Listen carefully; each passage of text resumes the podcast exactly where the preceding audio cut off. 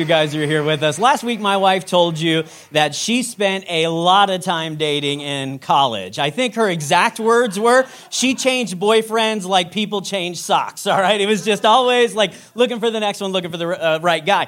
I was almost the exact opposite. I had a very different experience. I barely dated anybody before I ended up getting married. And that's because I was kind of the guy that was either gonna like cut it off real fast or I was gonna commit real fast, you know? I would date you for two dinners or two years. There was no in between at all. I think I've been on a date with like six people in my entire life. I just don't have a ton of dating experience. But even with my limited history on the subject, I know that dating is tough. Can I get an amen from anybody who's single, anybody who's recently married? That's right, dating is very, very difficult. And in fact, it gets more difficult as time goes on. These days, you've got like what? Online dating, blind dating, speed dating, group dating, casual dating, radiocarbon dating. It's just overwhelming.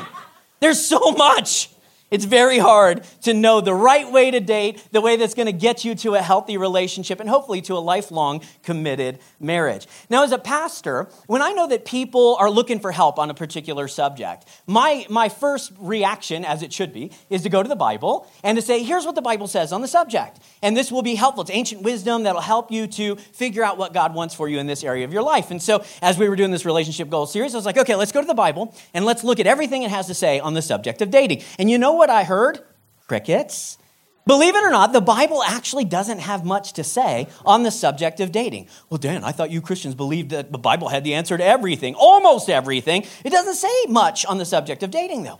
And the reason for that is because the whole modern concept of dating really only came about in the last hundred years or so. Like the word dating as a romantic pursuit didn't even exist until the 1920s. So this is a really, really new phenomenon. Back in the day, including in Bible times, of course, we didn't choose our own romantic partners. Remember, our families chose our romantic partners for us.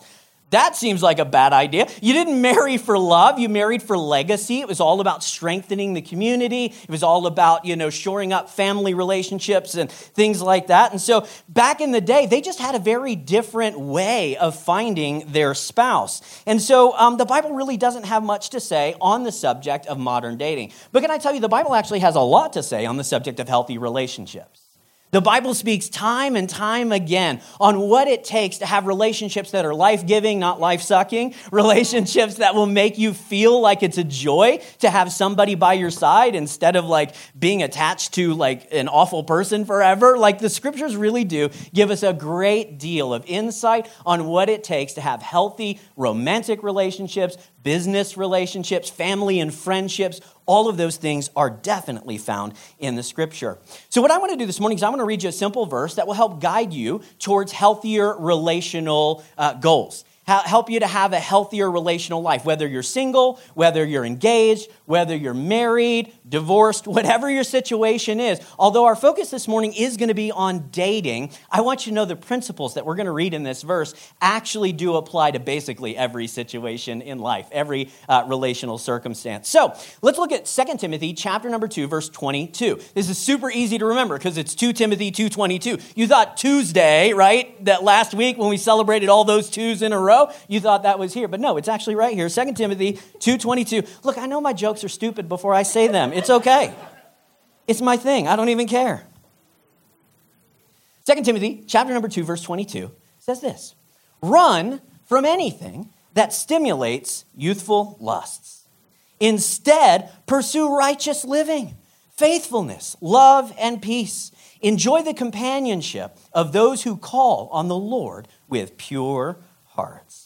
Okay, now this verse is written by a guy who was named Paul. He was a missionary that lived in the first century, and he like traveled all around like Greece and Turkey and kind of the ancient Mediterranean rim starting churches. So he went to this uh, city in ancient Turkey called Ephesus, and he started a church there, and then he found a young local kid, and he made him the pastor. This kid's name was Timothy. And so in the letters to Timothy, 1 Timothy and 2 Timothy, Paul is writing to this young guy, and he's basically telling him, hey, this is how you should live as a pastor. This is how you should live as a single young man. Because Timothy was unmarried. There's no mention of his spouse anywhere here in the passage. And so, what you'll find in 1 Timothy and 2 Timothy are a lot of verses that deal with relationships that deal with like romance and friendships and respecting elders and all of these different things because the relational issues that Timothy was facing were pretty important. And they're the same ones that we're facing today. And again, I want to point out that Paul is not giving Timothy dating advice here. This is not like dating specific advice. You're not going to get a few verses down the line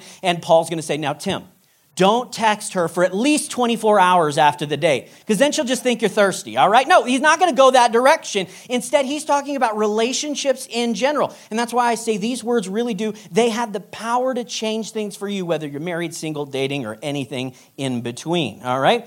So, what we see here in this verse, and this is going to be kind of our outline or our roadmap for this morning, we see that Paul tells Timothy three things, three things that you should probably consider as well. This verse offers us the wisdom on what to run from what to run to, and who to run with. All right? That's what we see here. What to run from, what to run to, and who it is that we should be running with. Paul starts by telling Timothy to run from anything that stimulates youthful lusts. All right. If I were to ask you which word in that sentence stood out, most of you would say lust, right? Because that's a powerful word. And there's a lot of meaning and it's kind of a touch. We're like, oh, that's interesting. Where's he going with this, right? But I don't think the, the most important word here is the word lusts. And everybody's got kids in the room is like, oh, thank goodness. Um, no, I think the most important word in this sentence is the word youthful. Let me put this here on the screen for you. That word youthful actually has a very specific meaning. The word youthful in this sense, it means childish, naive, or immature childish, naive, or immature. Okay? So Paul tells Timothy to run from basically immature ideas and desires about relationships. That's the goal here. He's telling him, don't buy into simplistic, childish ideas of what it's like to find a spouse and then to live with a spouse for the rest of your life. Hey, can I be direct for a minute?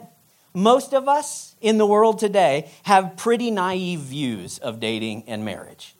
Most of us end up having pretty immature views of what a good marriage is like, what we're supposed to be looking for whenever we date. I mean, like, we have such simplistic goals when we're dating. We're like, I'm just trying to find my soulmate. That's all I'm after. I'm trying to find that perfect person. That's my goal. We have loose boundaries in our dating life, in our relationship life in general, but certainly in our dating life. And so we tie up our emotions and our finances and our bodies with these people that really should have no business having that kind of access to us our primary teachers about what love is and what it means and what it's supposed to be are movies and music and social media. I think you can make a really strong argument that the greatest influence on what true love is in our modern world today are Disney cartoons. You know what I'm saying? Like, you can really, every single Disney cartoon is about the princess trying to get with the right guy, you know? We talk about having fairy tale romances, don't we? So we see in the world around us a lot of ideas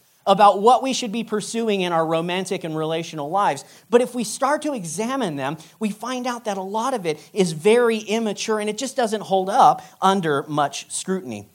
Let me share with you what I think might be the most naive or superficial thing we believe about love and dating in 2022. I call it the right person myth all right? The right person myth. And the right person myth is basically the idea that once I find the right person, everything will turn out all right. That's all I need. I just need to find the right person. And if you're paying attention, this right person myth, you guys, it's everywhere around you. So you might hear ladies talking about how they're looking for Mr. Right or if we consider those cartoons, the Disney movies that I mentioned a moment ago, how do all of them end? They always end the exact same way. Finally, the prince and the princess are getting married together in the castle, and they're like birds, and everybody's happy and cheering. And as the scene fades to black, it always ends with the exact same words. And they all lived happily ever after. Yeah, you know exactly what I'm talking about. So the implication here from the world around us is like, as long as you find the right person, then everything's going to be all right.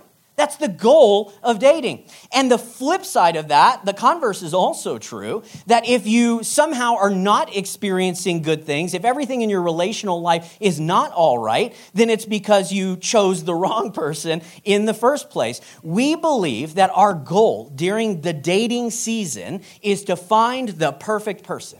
our soulmate, our better half. And so we put so much pressure on discovering the right person, the one that you just click with. But, guys, that really is one of the most immature ideas that we can have when it comes to love and dating. Now, don't misunderstand what I mean here, okay? I'm not telling you that you shouldn't be looking for the right person. Like, what's the alternative to that? Oh, I'm looking for the wrong person because I know the right one doesn't exist. No, of course not. That's not it. What I'm saying is naive is the idea that once you find the right person, everything's going to be easy. Everything's going to turn out okay. It's, you're not going to fight. You're not going to stress. You're not going to disagree. Listen, ask anybody who has been married, okay? And they will tell you that at least on their wedding day, they were certain that they were marrying the right person. But all of us couples have learned by this point that marrying the right person doesn't guarantee anything. That life and love and marriage and sharing a home and raising a family together are brutally difficult. And no matter. Bro, your wife's around here. You need to stop. And look, no matter what the movies have told us, or the rom coms, or the music, or whatever, like finding the right person does not guarantee that your marriage is going to go the distance. Finding the right person does not guarantee that you're not going to fight or divorce or something like that. Why is this? It's because of this truth relationships don't fix your flaws, relationships highlight your flaws. Are you with me? Relationships do not fix your flaws. See, we talked last week about how when we're looking for our other half, the better person, you know, the, the one who completes me, what we're essentially saying is, I need somebody to make up for the things that I lack, fix my flaws, rescue me from myself. The problem is, relationships do not work that way. They do not fix your flaws, they highlight your flaws. When you get into a relationship with somebody, it is like a giant spotlight is shined right on all of your weaknesses, all of your insecurities, all of your flaws. If you, for instance, are a person with a short temper, okay? If you have a short temper, listen, your fuse is gonna stay lit when you have to share a bathroom with somebody. Anybody have this difficulty, this tension in your home? I cannot tell you how often my wife has uttered the phrase, if I find beard hair in the sink one more time, so we had, yeah, she's like, Breach, come on. We had to get separate bathrooms because this was such a difficult thing for us. If you are a person with a short temper, listen, add somebody else to the mix and you'll find yourself blowing your top all the time. If you struggle in a single, in your single life with uh, managing your money well, right? It can be very easy to hide that when you're on your own. But if you have a second set of eyes that are looking at all of your purchases, good luck. See, having a relationship doesn't fix your problem, it highlights your problem. If you're a fearful person just on your own, then getting into a relationship is going to give you a brand new set of anxieties to fret over you will become more of what you already are once you add a second person to the mix because relationships don't fix your flaws, they highlight them. So in 2 Timothy 2.22, the two verses, right? Um, uh, Paul tells Timothy to run, run, flee, escape from these sorts of naive ideas about relationships. And instead, he says, I want you to run to. So we're running away from childish, simplistic ideas that will end in lust and not love. And instead, we're going to run toward, we're going to run to personal maturity. He encourages Timothy to pursue four things in his life righteous living, faithfulness, love, and peace. And listen, I think all of these are super important on their own, and he chose those words strategically. But I really believe these are just four examples of the sorts of things that we should be pursuing and developing in our own lives before the right person ever comes along. Listen to me now. Before you ever advertise your relationship goals, you should be accomplishing some singleness goals.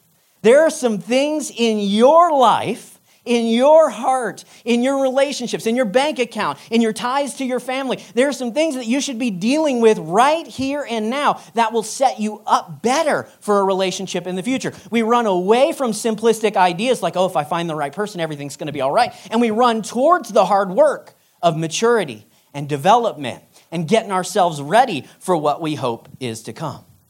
I do a fair bit of crisis marriage counseling. It's like when a couple comes in and they're like, hey, we're really struggling and we need outside perspective. We need somebody to referee. Like, it's got to be tonight, okay? And you know what I've discovered in most crisis counseling situations? We're not dealing with marriage problems in these situations. We're dealing with singleness problems that never got addressed before the couple said, I do. Most of the problems in your marriage are not because you two, it's because you or they didn't address some of these really important and weighty things in the single and dating season, and they are continuing to bear rotten fruit long into the married season. Now, listen, here's the good news about that. Because a lot of times when people come in for counseling, they sit in the chair and they're like, well, this will never get better until he starts. This will never get better until she quits, right? But that's not what the scriptures say. We run towards personal development. We run towards personal maturity. We run towards our responsibility in this situation. I can't control what she does. You, she can't control what he does. Instead, I'm going to focus on me, on what I can control, what I should be dealing with, and I'm going to trust that the other person is going to do the same. Relationships, they don't fix your flaws, they highlight them. And when it comes time to address them, it is our responsibility to address our own issues rather than merely blaming our spouse. Healthy marriages, you guys, are built long before you say, I do. That's why we say to those of you guys that are single or dating, like you've got such an opportunity in front of you. You literally can lay the foundation for a healthy marriage before you even know who your spouse is going to be. You can set yourself up for success at 16, 17, 18, 25 years old and get a leg up on your parents, your grandparents, and everybody else that you go to school with. Consider these four things that Paul tells Timothy to run towards. He says you should run towards righteous living. That phrase is, it's just a way of saying live in such a way that brings you closer to God. That, that's what he's saying. Live in such a way that you become more godly as a result. So the question that I ask for you is like, are you working to become more like Jesus in your season of singleness or dating? That should be one of your primary goals. Like, I want to be more Christ like. I, I, don't think anybody would have a problem who, uh, like, I don't think anybody would have a problem with dating somebody who exhibited the characteristics and qualities of Jesus in their relationship, you know? I mean, he was kind, he was forgiving, he was patient. For goodness sake, that sounds like a good person to be in a relationship with. And so Paul tells Timothy, listen, run towards personal development. One of the things you should be focusing on in this season is to develop a, a way of life that brings you closer to God. Then he goes on to say, pursue faithfulness. Faithfulness. Hey, isn't that a really interesting thought? That you develop the ability to stay faithful to your mate while you're still single. Or you damage your ability to stay faithful to your mate while you're still single. See, I mean, like, look, I'm just to be real. Infidelity is not a marriage problem, it's a singleness problem. Oh, okay. It really is. Listen, guys, you are not training yourself to be faithful by pulling up your private browser tab every night. That's training you that one person is not enough. You spend, you spend years feeding your brain the idea that this person and this person and this and this situation and on and on and on. And then you wonder why you have so much trouble saying committed to your spouse. Come on. We are not pursuing faithfulness in the season when it matters most. God calls us to develop this capacity to love and to commit even when we're still single. Paul tells Timothy, chase after love. You're like, wait, wait, that's the whole point of dating, right? I'm chasing after love. I'm trying to find my boo. The problem is, the word love that he uses here is not a romantic love. We're going to talk about this next week. Next week, we're going to talk about what true love actually means from a biblical perspective. Oh, man, it's going to be good. Okay. But for today, what I want you to know is that the type of love that Paul's talking about here is a commitment to someone else, regardless of your relationship to them or your feelings towards them.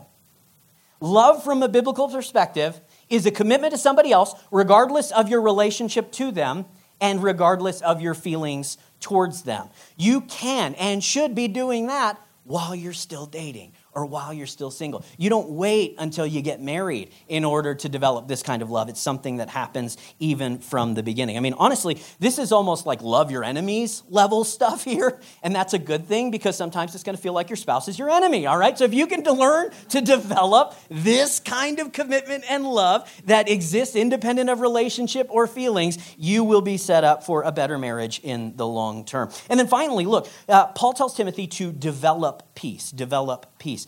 And I, I want to remind you, we say this all the time. Anytime we talk about peace and anxiety, anytime we talk about peace from a biblical perspective, peace is not the absence of chaos in your life. Peace is not the absence of chaos. You say, well, right now the world is at war, so we don't have peace. Right now, I'm feeling anxious, or my life is kind of upended and upturned relationally or financially, so I cannot have peace. Peace, from a biblical perspective, is not the absence of chaos in your life. From a biblical perspective, peace is a calm confidence in the middle of all the chaos in your life. That you don't have to freak out or at least freak out as badly, just because circumstances are raging around you. There is a calm confidence that comes from knowing there is a God who is in control. He sees you, He loves you, He has a good plan for your life. That sort of peace is something that you don't need another person to pursue. You can develop that on your own right now, no matter what your marital situation is like. Peace is a singleness goal, not a relationship Okay, so I want you to understand Paul's advice here. We're going to begin to wind down. Not quite, but we're getting there. Understand his advice. Run away from the childish goal of finding the perfect person and run towards the goal of becoming the right person. Run away from the idea of finding, run toward the idea of becoming. And then hopefully you'll be in the right spot when you do find the, the correct person. It might actually be helpful to ask this question Am I the kind of person that the person I'm looking for is looking for? All right, that is the weirdest sentence, I think. It was like, wait, what? Huh? Huh? Okay, am I the kind of person that the person I'm looking for is looking for?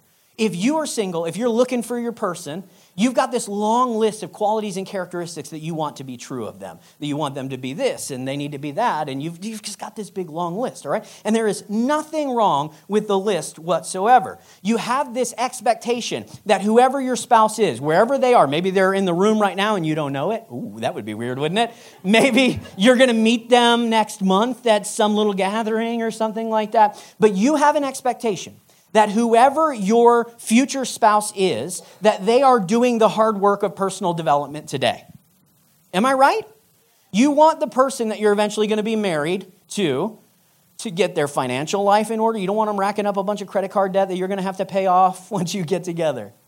You don't want them developing this very sordid relationship and sexual history. You want them to be like, hey, get yourself lined out and ready for the relationship that is to come. But can I tell you, that that person that you're hoping is getting their life in order is at this very moment thinking of you. And they're like, man, I hope they're getting their life in order. I really pray that they're not racking up credit card debt and they're not, you know, developing this long, crazy relational history and things like that. If we expect our future spouse to run towards personal development, to get their life in order today, then we've got to be willing to do the same thing. Am I the kind of person that the person I'm looking for is looking for? How can you, when you get when you get married, when you have to raise kids, you're basically agreeing to take on responsibility for that person. That's what you're doing. And I, I, just say lovingly, you cannot take on responsibility for other people if you haven't yet taken on full responsibility for yourself. Like the reason that there is so much friction and brokenness and stuff in our marriages and in our long term dating relationships and things like that is because we're not addressing the singleness issues that are surfacing in the relational or marriage issues. And by the way, this becomes this question Am I the person, the kind of person that the person I'm looking for is looking for? I think I said that right. This becomes a very helpful filter in determining whether or not the person that you're dating is somebody that you should commit to long term. I talk to I talk to young people all the time, most older people too, and they're like, "Okay, I'm dating this person, and I'm just I'm not hundred percent sure if we should take the next step. Is this the one that I'm supposed to be with forever?" And this question can actually help you to frame uh, and, and and work through what it is that you should do. You might ask yourself the question. Is this person that I'm dating, I'm trying to figure out, should I take the next steps with them? Are they making promises or are they making preparations? Are they making you promises or are they making you preparations? Because those are very different. Like if dude says to you, I promise I'm going to get a job, babe, I promise. But he's been on assistance for like 13, 14 months at this point. He's making promises, but he's not really making preparations. If you're dating a girl and she says, Babe, I promise you, I will stop texting with him as soon as you put a ring on it. But until then, I'm going to keep doing what I do. Run, get away, because that's a promise. It's not a preparation. Ask whether or not the person that you're dating, whether you're dating or deciding based on their potential or their patterns. Are you deciding based on what you hope they can be someday and they've told you, I'm going to get this worked out, I promise, and you've given them plenty of time, but it doesn't seem to be getting any better? That's a pattern. And I would just strongly encourage you not to make decisions based on potential and promises. Instead, make your relational decisions based on somebody who has made preparations and they are exhibiting a healthy pattern. All right, 2 Timothy 2:22. Run from childish ideas about love and relationships. Run to personal development that will set you up when you finally find the right person. And then Paul finally says here, this is the sort of person that you should be running with, the sort of person that you should be looking for. Now, everything we've said so far has been really good advice for those for everybody really if you're not a christian you don't consider yourself a follower of jesus everything i've said so far would be healthy and helpful to you and you could do it and it, it would be awesome i promise you okay but this last part is a command that's aimed exactly at Christians. So if you're not a Christian, you're kind of off the hook on this one. But if you are a Christian, you got to lean in because what Paul says here is really important. Who are we supposed to run with? Well, Paul charges Timothy, and, and by extension, God charges like all of us who are followers of Jesus to enjoy the relationships, enjoy the companionship, pursue relationships with those who call on the name of the Lord with pure hearts. Okay, that phrase, call on the name of the Lord, it, it literally in Greek, it means uh, those who have taken the Lord's last name. That's literally what the Greek says here in this verse. Now, I don't know what God's last name is, Christ, maybe, I don't know, okay? But the point here, the point here is like when you get married, you take on the certain, not always, but like traditionally, often. You, you, know, Amber used to be a Davis, and then we got married, and she took on my last name, Sueza. I don't know why she did that because nobody can pronounce it or spell it, but anyway. So when you get, yeah, it's very cool, I guess. It a, it's great to spell your name every single day. Anyway, um, when you get married, often you will take on a new family name. And the idea here is that when people become Christians, they are joining the family of God. They're taking on a new family name. And so Paul says these are the sorts of people that you should be running with. He says that they are the ones who call on the Lord from a pure heart. That word pure in Greek is the word catharsis, which is an English word as well, right? We just borrowed it straight from Greek.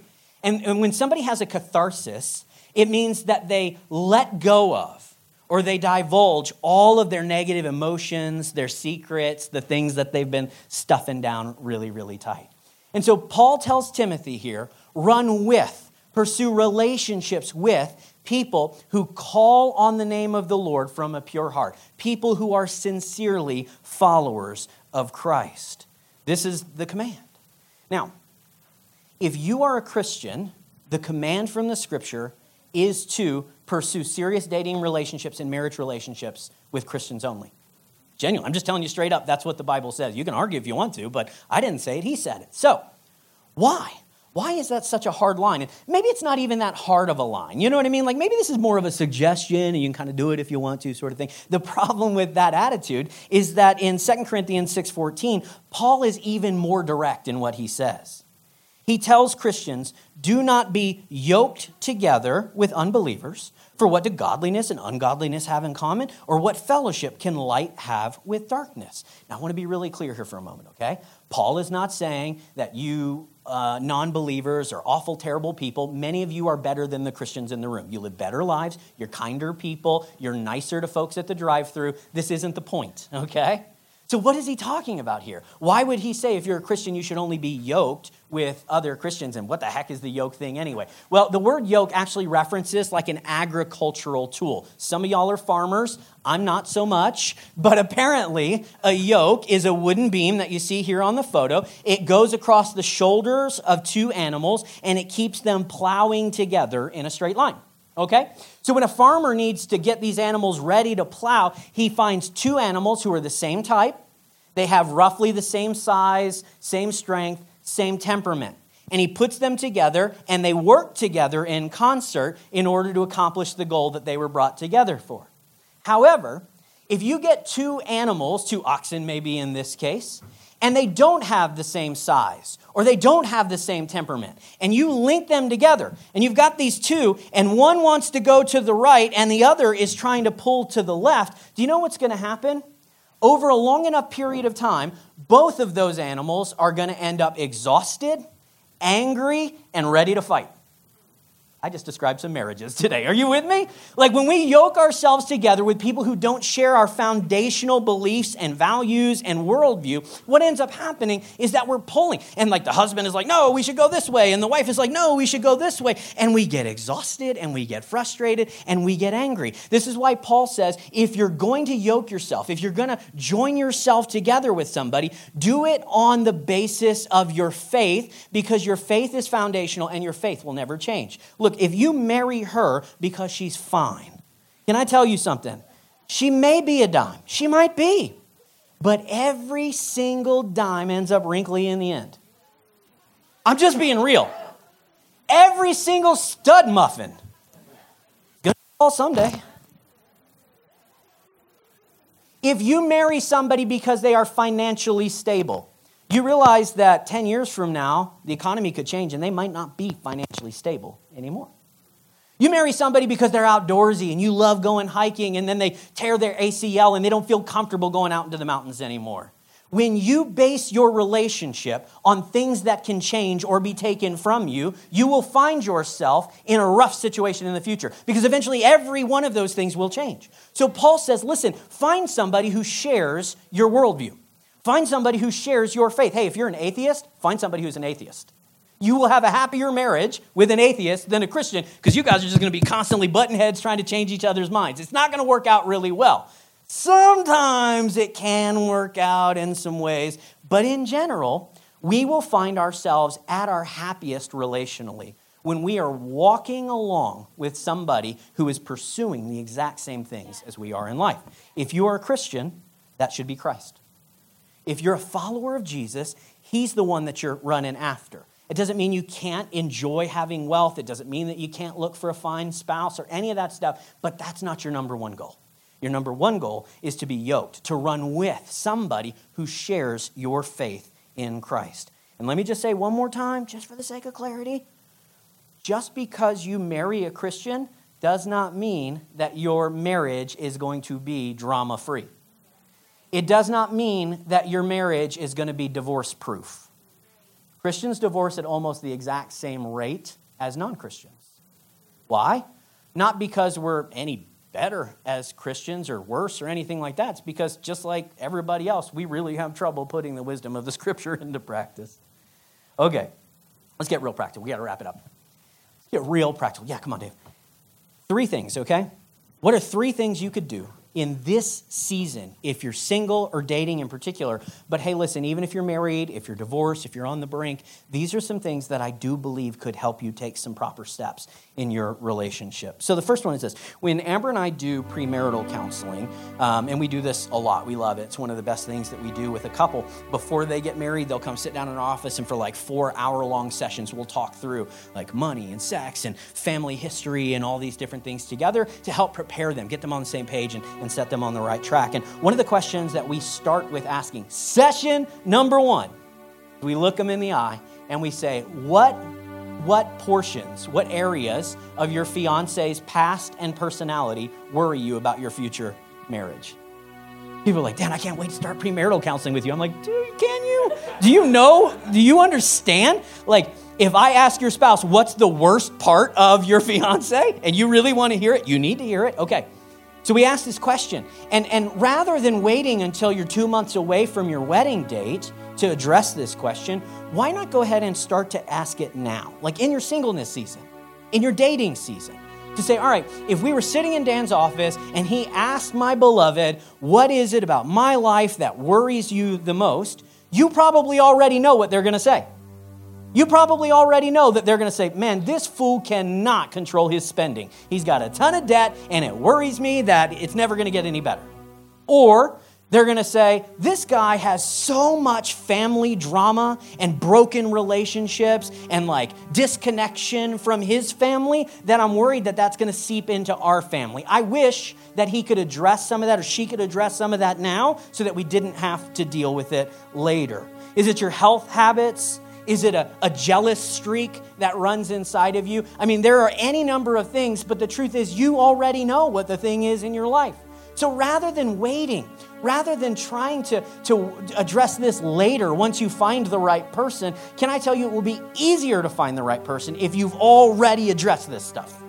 You will be a more dateable, more marryable partner if you've already dealt with your mama issues, if you've already dealt with your financial past. All of that stuff will help you to find the right person even quicker. So address them now rather than later. Second, if you're currently in a relationship, I would just challenge you to take an honest stock of your boyfriend or girlfriend's patterns.